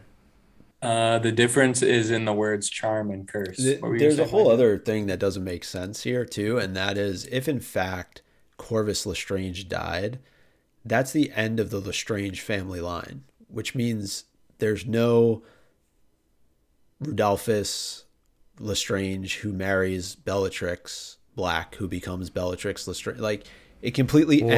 ends the Lestrange family. So, Family. Oh my god. how does that work? I didn't even realize that. That's crazy. That's insane. You just retconned a whole character. Yeah, like their lineage. if you go back up to like that sewer shot, that sewer shot like details out the entire Lestrange family line, and it and there is no other Lestrange that could possibly have continued on the family tree. No way. So maybe Bellatrix is just like Lestrange by name and not a pureblood at all. she just thought she was all along. Maybe I don't know. Yeah, that's If I- crazy. you know, if I learned anything from this entire discussion, it's that Draco is hung like a house elf. which had nothing to do with the movie, which is great. You're welcome. so do you guys think that there's gonna be a sequel to this movie? I mean, to the next like one. to four and there five. gonna Are they going to finish it out? I thought after seeing the third one, the third movie that is out right now, you should still go see it. Forget the second one happened and just pretend that the third movie that just came out is the sequel to the first one, and it it works. It makes sense. It's a it in that then it's kind of a fun movie. And you're like, oh, okay, this works. do you agree with that, Mike? so then I was like, oh, I, I think you could look at it that way. I think you could use the third movie as a sequel to the first and forget that Crimes of Grindelwald ever happened. I do, actually, now that he said that. And I also think that the third movie uh, was written as if it could stand on its own as the conclusion to the series. Like, I don't think that gotcha. you need to actually see Dumbledore defeating Grindelwald. I think that it could all just wrap up after three movies. yeah. Yeah. Yeah. I thought there was going to be more though, honestly, after three. And so, I mean, you guys, I mean, spoiler alert, shared an article. Some tough times going on in the uh, Fantastic Beast community. It doesn't seem like they're going to be making any more movies. Yeah, that's right. So like Variety posted that article that you sent us, Micah. It seems like it's going to be tough for Warner Brothers to to decide it's going to be worth making another one. Definitely. I, I and we've heard this for a while. We've heard that you know if they do in fact move forward with the next two films, it could just be that they adapt it for streaming service like HBO Max. They've just run into too many issues between J.K. Rowling and Johnny Depp and Ezra Miller, and we know that this movie had its issues with um, how it was written, but also um, that it was delayed for a while too. I mean, this movie's supposed to come out in 2020, obviously COVID, um, but there were other things that delayed it as well. So the franchise is definitely in a tough spot. Should we start now uh, an online campaign for the MuggleCast and everyone's a real critic to write four and five? I mean, if I, I think we could do that it. the best thing that the franchise, eh, the Harry Potter franchise, could do is just to just start a, a wholly original story that has, you know, it, it and it's only just set in the Wizarding world. and doesn't necessarily have to be tied to these characters that we already know. We'll get there. Yeah. I think he could still be Newt. And I think what ends up happening is Newt sells his book. He becomes a very famous writer. Uh, he writes a series of books, I think maybe like six or seven. They're super successful, world renowned. They make movies off of them. like And in the movie, we watch- movies. yeah, in the movie, they make movies off of them. And then we just sort of follow Newt as he becomes this larger than life icon. and how how like he And grapples with fame. how he grapples with fame and then one day he uses a really derogatory slur towards um, a half elf half giant uh, descendant person and then he just totally gets canceled and then he goes on to try and like recreate extra movies to to kind of settle his fame a little bit and they totally bomb. And they bomb. bomb. yeah that'd be That wild would be wild. I think we- we I've never seen that story play out before. That would be great to see on screen. I know. I know, I know. So that would be four and five. Let's head into sort of our final final thoughts of, of this movie here. okay, uh, I can start us off because I got, I so I think it's obvious by now that we all feel like this movie wasn't perfect. You know, um, I think though, and this might be a hot take, that this is probably one of the worst blockbusters I have ever seen. And I think that the reason why is simple. It's messy and it's trying to tell way too many stories, um, and it doesn't know who or what to focus on. The movie, I think, is essentially pieces of three different films. One of them's about a weird guy that loves magical animals and the cop lady that he falls in love with. Another one is about long lost siblings tormented by their complicated pasts that are just trying to find the truth of their family. And the third is about former wizard lovers, one of which has become a wizard Nazi with a growing following that wants to ironically stop the Holocaust. And the other is a good looking, well known guy that everyone just kind of simps over, aka Dumbledore. Uh, but when you try to make a movie about all those things, it's difficult for a screenplay, which is like I said earlier, by design supposed to be highly efficient in storytelling. Like every action, every scene needs to push the story forward or develop character in a film, uh, especially if it's trying to keep us engaged. This movie doesn't seem to understand that concept. It's like characters like Bunty, like we say, never show back up. We spent five minutes with Newt and the seahorse thing, and then the seahorse never shows back up either. So it's like showing us these Chekhov's guns, but it doesn't know how to pay it off. Like you said, Micah, earlier, like there's a lot of setup, and they never get paid off. Nagini's ability, for example, doesn't matter to the story. It's not like she and Credence complement each other as characters. Um, and there's never a scene that's like that shows why it's convenient that we have Nagini here. So why is she here? Every setup in a film needs a payoff, and oh my god, the exposition in this movie, it's it's the first thing they tell you when you're writing. It's it's show me, don't tell me. Show don't tell. It's a cardinal sin in writing that J.K. Rowling seems to commit all the time. For example, Dumbledore's gay. Show me that. Don't tell me that. Like you can't say it after the fact. Um, don't tweet it at me either. but I mean that's and, and also the fact that the, the film relies on just the audience knowing and liking Harry Potter stuff. Oh cool, that's Dumbledore. Oh wow, Lestrange, I've heard that name before. It's it's just it's hard for me to care about the characters when you haven't given me a reason to, so I don't know, it's stupid. I think this movie is bad. what do you guys think? Really bad? Really bad. Uh, I'll go and then um, we'll let uh, the expert close it out. Um, you know, there's not much more I could add. I would just say my closing thoughts of this movie. More, I'm not mad. I'm disappointed.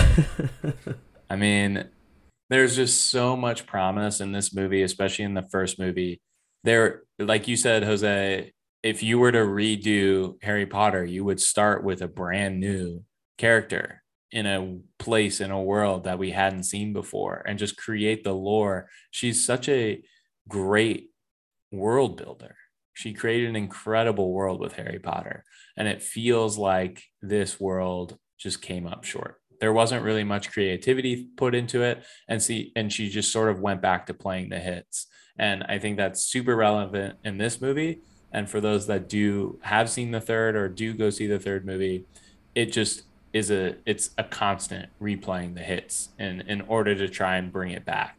And I think it's a huge miss on everything that Harry Potter fans love, that Star Wars fans love, like fans that love new worlds, new experiences, new adventures. This one just falls short because it's trying to do more than what it really is. Um, and what it really is is just an adventure movie and it's a love story and neither there is neither adventure nor love and as i told micah after my my immediate reaction review to fantastic beasts 3 and it and it sort of is true for this one too there were beasts but it was not fantastic Oof. Oof. nice how do i follow that thanks man you close us out I'll, I'll, just maybe touch on what I said earlier in that, you know, we all love the fact that we're able to come back to this world, but it seemed like there was a lot of missed opportunity. This was a movie where we got to see adult wizards doing things that you know we never got a chance to see during Harry Potter. That we got to see somebody just like us and Jacob you know be thrust into the wizarding world. And i feel like this movie moves so far away from that moves so far away from the core four. Great characters that were introduced not just jacob but newt mm-hmm. queenie tina. Um, and you know we were in a completely different location. We were in the united states. We were in new york. And then we immediately go back to europe and it's like we get completely caught up uh, inside of the UK, particularly like the Ministry of Magic, Hogwarts, places we've been before. I would have loved to have spent more time in Paris or other places. That was the initial thought behind all of these films was going to different locations and experiencing wizarding culture in different places that we otherwise wouldn't have gotten in Harry Potter. And I think J.K. Rowling just tried to do way too much with this film, and she she wrote herself into a corner and couldn't get out.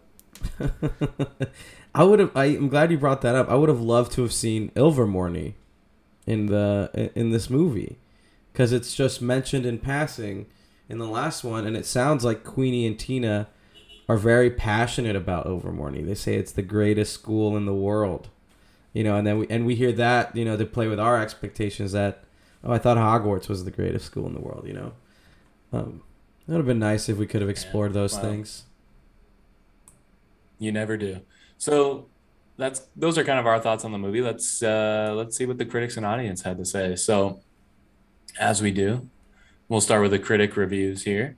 Um, this first one from USA Today uh, gave it a three out of four. As much as the new sequel bridges gaps to various Potter lineages and personalities, it also ties into real world history in an intriguing fashion. I just thought that was so so interesting because do you guys we kind of talked about it earlier like in history class where you were sitting down and like we learned about that whole wizard guy that wanted to kill all the humans and stuff. Like real world, Yeah. right? Like, isn't that wild? Yeah, everybody knows Grindelwald. This guy's- actual part of history. This guy's fucking high. he also gave it a three out of four. What the hell's? I don't know what this guy was watching. He gave it three out of four. All right, yeah. The Irish Times. I love that newspaper. Far from offering pleasures to the average muggle, the new film plays like a fragmented fan fiction assembled through Twitter. Yeah, yeah. Dude's I couldn't got agree it more right. with this guy. Yeah, Yeah. Yeah. we should get him. Uh, see if he'll uh, write that Dobby fan fiction with us. He definitely knows about the uh, the tentacle one. this did feel fragmented, though. It felt like a real fragmented movie. You know, it It- just felt like there was There's no doubt. too many stories trying to be told, and none of the ones were a continuation of the last one. So, but okay, I will say this though: the first movie felt like it ended. it felt like at the end of the movie, like we closed all Yeah. of the storylines. It was fine. You know, Jacob's story ends in a really meaningful way, and like such an earnest and sad way. And this movie immediately throws that out you know immediately is like oh i remember Yeah. that. and and that's the problem with this film too it's it's not really uh i don't know it doesn't really respect what came before it is that too much to say i don't know Like, yeah, no, that makes sense. Like, they could have, to your mention about payoff in this movie, instead of immediately taking away the fact that, you know, Jacob had to go through this very meaningful and emotional ending, like, they go through most of the movie and they're like, oh crap, we need a human for the ne- this next part. And then you're like, oh, they're going to go get him. Like, that would have been cool. this last one, BBC and I think it kind of hits it on the head along with the last one. An unfocused, overwhelming, and ultimately numbing sprawl that seems to drag on forever. yeah Yeah. you Agreed. felt the length on this one So just like just like Yeah. narcissa malfoy felt. Hell yeah. felt the length of dobby's Hung like a house elf. Do you think she played with his ears? i think you'd Oh. have to She definitely has a thing for to. ears, Yeah. right? wasn't there a female house elf that showed up in the books too Yeah, Winky. She was drunk all the time. also winky's a weird name now that i'm thinking about it but let's move on Yeah. It's a that's a bit promiscuous. Yeah. let's go into the audience reviews. So this first one here, five stars for the movie we saw. Uh Eric is the worst actor I've ever seen. Luckily, JD is there to make the film good. What? or Um, who's JD? Who the fuck Eric is? is jd johnny depp I think JD is Johnny Depp. Yeah. As I was going through the reviews, the over 100,000 reviews, there is a lot, there were a lot of Johnny Depp stands that gave this movie five stars, which makes me think that if those people didn't exist, like if if Grindelwald killed them as if he was supposed to do in the history books, this movie would have been a lot closer. like the difference would have been a lot closer. Also, can we just talk about Yeah, what how oh all Johnny. Depp looked in this movie? We had previously Why did he have two different I colored don't eyes? know, and we've seen Grindelwald before in the flashback in the Potter films when he steals the Elder Wand, and he looks like a totally normal Yeah. guy. yeah. So what happened between Yeah. then and now that he That's- is? And then in the third movie, he's a totally normal guy with two regular Oh, eyes. because it's Mads Mikkelsen, right? They recasted him. yeah. Wow, this is. Who I thought was great, by the way. I don't know, John, what you thought, but I thought he was solid. Yeah, he probably should have just been Grindelwald from the get. I'm a fan of Mil- Milkison, like in general. I, I'm actually when I I remember seeing that recast and being like, "That's a good choice. That's a great choice for Grindelwald." So I'm glad to hear that it pays off. It does. And the eye thing, the eye thing is just bananas. Maybe he can see in the dark with one of them. Maybe there's like a magical reason that we don't know. Like maybe he can see through walls or something. I guess the dark isn't the most creative Maybe. way. I, I think it was just Johnny Depp stepping in and like adding an element to the Mm, character creative. that made him Yeah. look a little bit more deranged. Okay. Yeah. Yeah, he is. we got to make this. Nazi look crazy, Takes one to know guys. We got to make a Nazi look insane. How about this? How about this? I have like the eyes of a Siberian Yeah. husky. Yeah, yeah, yeah. I love that. I love that. and give me a real thin pencil blonde mustache. yeah. Yeah. And you can't forget my MO. I have to be pale. I have to be the palest person in the Yeah. shot. Yeah. It Sure. worked in Scissorhands and Never every movie sun. since. So you got to make JD pale. Well, Pirates of the Caribbean, he was tan. That's right. But he also picked his whole outfit in Pirates of the Caribbean because he designed his character to be after um, the dude from the Rolling Stones that I'm losing the name of. Who was in the movie? Yeah, he was in the third movie. Is that his like mo? He designs his own stuff. I mean, I'm seeing uh, if Micah is correct in his assumption, then I don't see why it wouldn't be a trend. Yeah, I don't think that's actually a feature of the character. I think he added it No. to it. No. I love that. Although that never stopped uh, that. J.K. before, you know, because apparently she never said that Hermione wasn't black. Mmm. I love that Yeah. hedge. Hermione could be whatever. Yeah. Yeah. Love that hedge. I would love to see Johnny Depp as Superman. What kind of weird shit would he do to that costume? This guy uh, gave it, or this person gave it five stars, another five star. In truth, I found the glimpse into the past fascinating. You loved it too, Jose. Don't lie to me. In Grindelwald, you find a more complex dark wizard than Voldemort was. I, d- I didn't find the plot tedious or convoluted at all. Easy to follow. Comparing it to a fan- fantastic beasts and where to find them makes zero sense. Duh, as it was mostly done to set up plot lines and character development for crimes. I enjoy it thoroughly and repetitively. wow. Five stars. This is like a person that like puts their IQ on their Twitter headline or something. Like, yeah, I've got like a People do that. yeah, I'm a I'm a I'm a I'm in Mensa. I didn't find Inception or Crimes of Grindelwald confusing at all. Tenet is my favorite movie. Is her Twitter handle Johnny Depp Jen three two one? Johnny Depp Is? Jen. What do you follow someone? Is it really? Johnny No, Depp no, I'm saying is that her Twitter handle? It would make sense. Oh, it could be. I just love that she uh, comparing it to the or the prequel makes zero sense. That's my favorite line. Yeah, Why would you do that? insane. It's a standalone movie. Duh. So dumb. It's not like there's a two in the title. yeah, I know, right? We get to the real reviews here. This one, if you didn't see the first movie, there's no way you'd understand what's happening. Arguably, even if you did. I've seen the first movie and I couldn't understand what was happening. It's full of special effects and the creatures were sort of cool, but that is all I can compliment it on. One and a half stars. If you could, if you'd walked into this movie blind, you would have been just as confused as if you walked into this movie as the biggest Fantastic Beasts expert. I was gonna say I watched this movie twice and wrote the real rundown and all of the acts, and I still have no idea what happened. it was great listening to you guys because I completely learned what was going on in the movie. and this last uh, audience review here, I think, is perfect.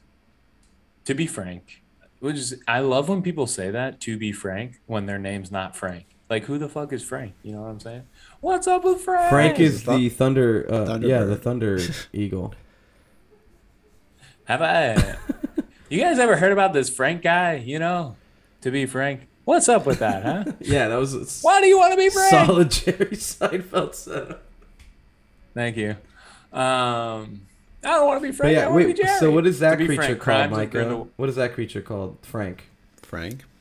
Uh, Yeah, the Thunder Eagle, Thunderbird. Okay, Thunderbird. The Thiegel. To be frank, Crimes of Grindelwald is not good. As a fan of Harry Potter, I'd like to think there were some aspects of the movies that could be redeemable, but I th- I can't think of any from its ins- from its inconsistency in lore to a scattered plot, blundering dialogue, stiff acting, and confused pace. Crimes offers viewers nothing but an insight into Warner Brothers and J.K. Rowling's monetization schemes. Ooh. Boom. They sound like you, John, when you I talk about like uh just like doing it for the money.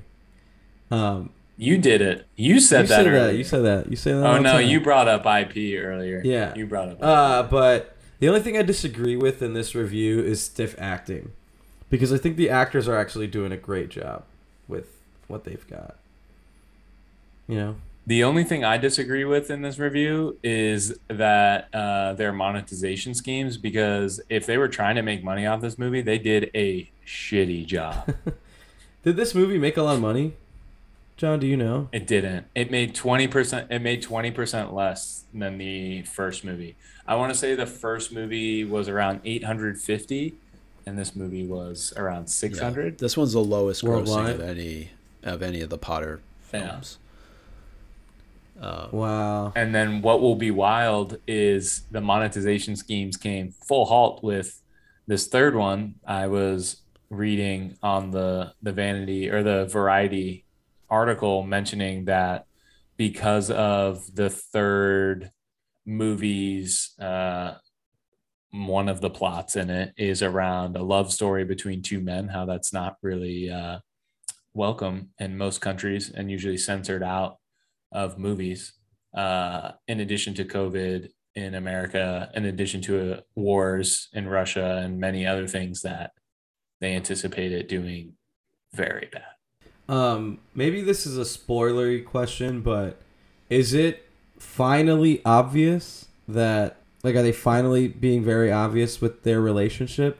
Because even in this movie, they kind of walk around it. They don't explicitly say.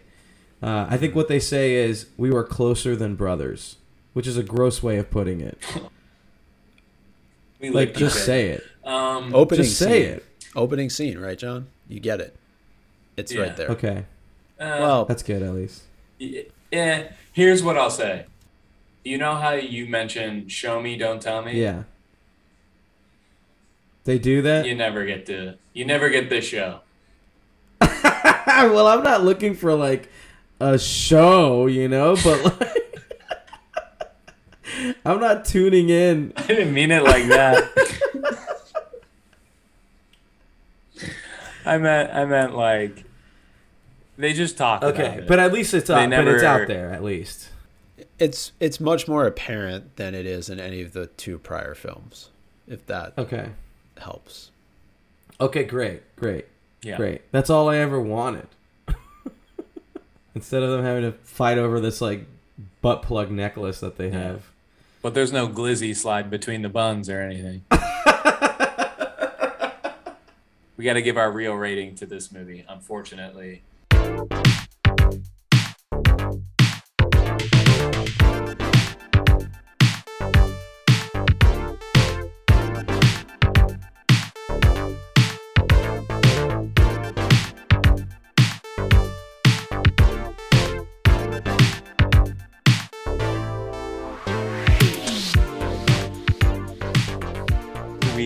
Kind of go back through all of our movies out of 100 we uh, kind of give it a number the closer to 100 the better if it's over 100 that means it is one of the best movies of all time i think on the real rating i'm going to give this movie a 49 Okay. not quite average not quite not quite middle of the road but it's not the worst movie i've ever seen in my life Okay. Micah, what are you thinking?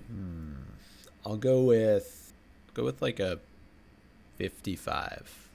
I'll go over over the halfway mark, which was really hard. Wow. Oh. But- Oh, Wow.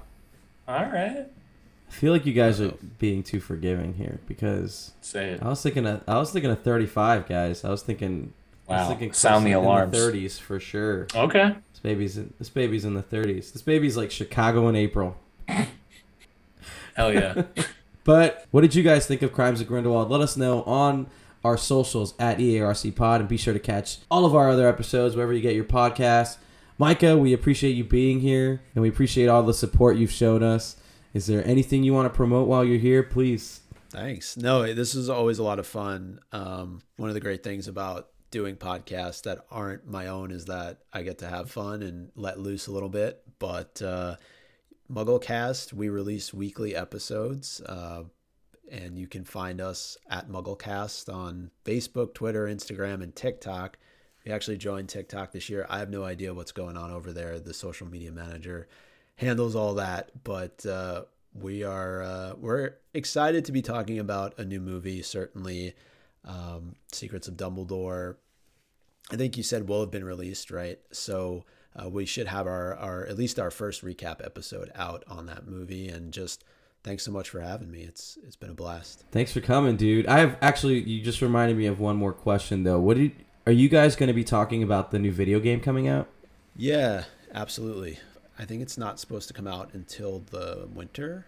So we have a little bit, but we've talked Yeah. a little bit about it on a previous episode on the trailer that we got a couple weeks ago. Cool. I'm very excited for that game personally. But uh, yeah, definitely be sure to tune into the MuggleCast. Follow them at MuggleCast. They do awesome Quizzitch live events too, so be sure to check those out and maybe join in on the next one. Apparently, John drops in and as uh, Draco's real dad. No, I don't. Someone else does. Someone else is a, a fan of All right, all right. my fan fiction. Anyways, my name's Jose Garcia Chow here with John Wolf, and today we sided with the critics. But remember, at the end of the day, everyone's a real Real- critic. Real critic. A real critic. Real critic. All right.